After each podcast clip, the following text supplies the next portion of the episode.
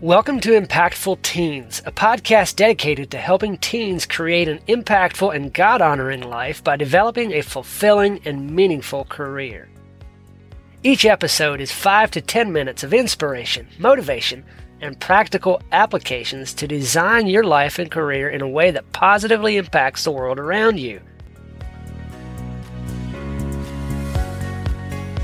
In today's episode, I want to talk about the second step in the after graduation period of your life in in the time when you're going from okay now I've graduated high school what do I want to do next? So in the last episode we talked about really knowing and understanding who you are and leaning into your gifts and your talents and embracing that to become everything that you can be to fulfill your complete potential. Because let's face it, each and every person has high potential.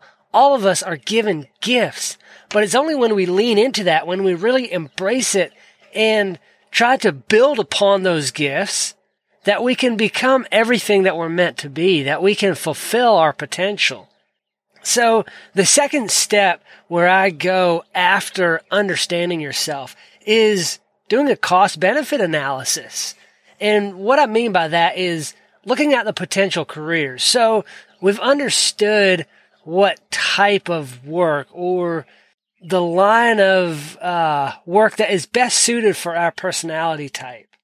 And so one, once we have figured that out, then we can do a cost benefit analysis of the different job types or the different positions within that, that field. So say you're somebody who is best suited for an office position or um, somebody who likes to crunch numbers. There's so many different ways that you can go with that. You can become a CPA. You can go work for a uh, work for a construction company in the financial side of it. You there's so many different things that you can do with that, and different lines of that work will require different edu- will have different education requirements.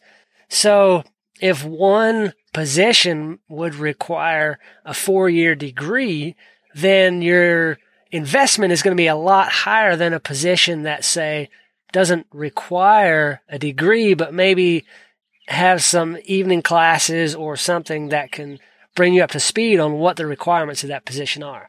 I hope this is making sense, but once you have determined what the cost of getting into that position that you're seeking is, then you can look at the long-term returns. How long is it going to take to say get to a $75,000 a year salary in one position versus the other?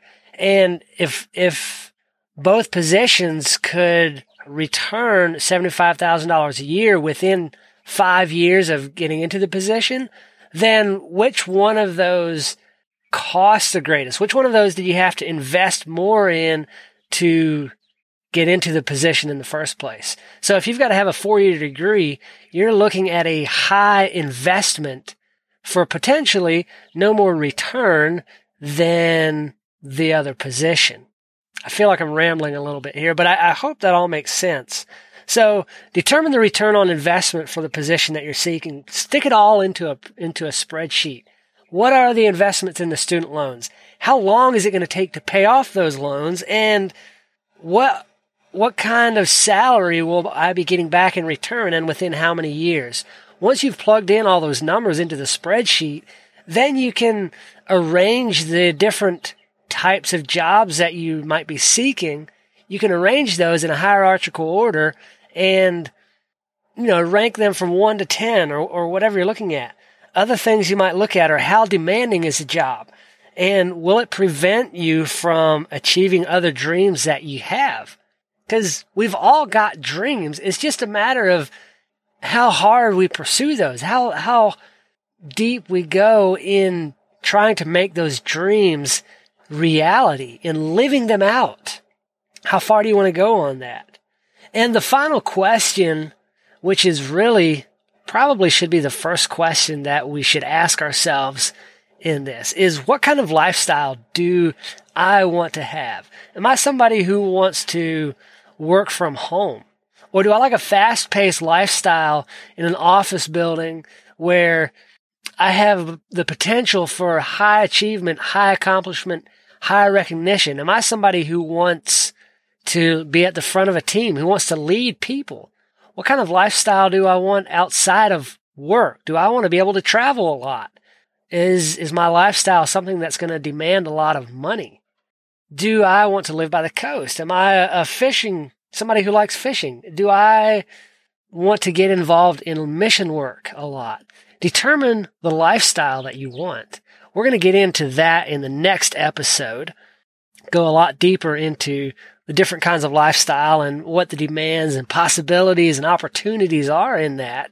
But that is also another question to plug into the equation of the career type and what kind of education you'll be seeking. That's all I've got for today. Like and share this episode, leave a rating and review on iTunes or Stitcher, Podbean, whatever podcatcher you're using. Leave us a rating and review and share it with a friend and come back for the next episode and we'll talk about the different lifestyles that so many people are living in that so many people use to achieve their dreams. What is your dream lifestyle? We'll get into that next episode. As always, stay focused on your mission, remain steadfast in your pursuit of excellence, and always do the right thing.